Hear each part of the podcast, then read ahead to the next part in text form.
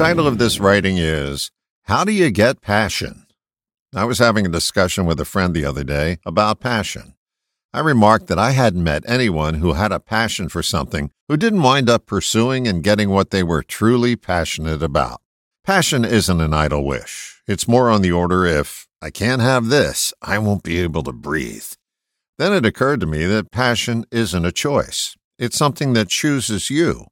You can certainly choose to explore new areas and open yourself up to being accosted by passion, but you won't find it by choosing from a list of things to be potentially passionate about.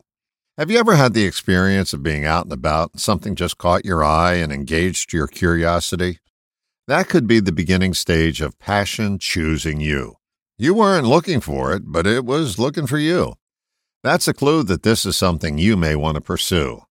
If you lack passion, Pay attention to what grabs your attention. We often let it pass by without further exploration. It may be passion calling out to you. To find out for sure, you can schedule a few dates to see if it's something you want to get more serious about or if it's just a passing fancy.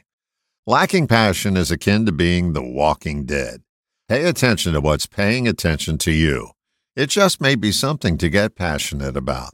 All the best, John.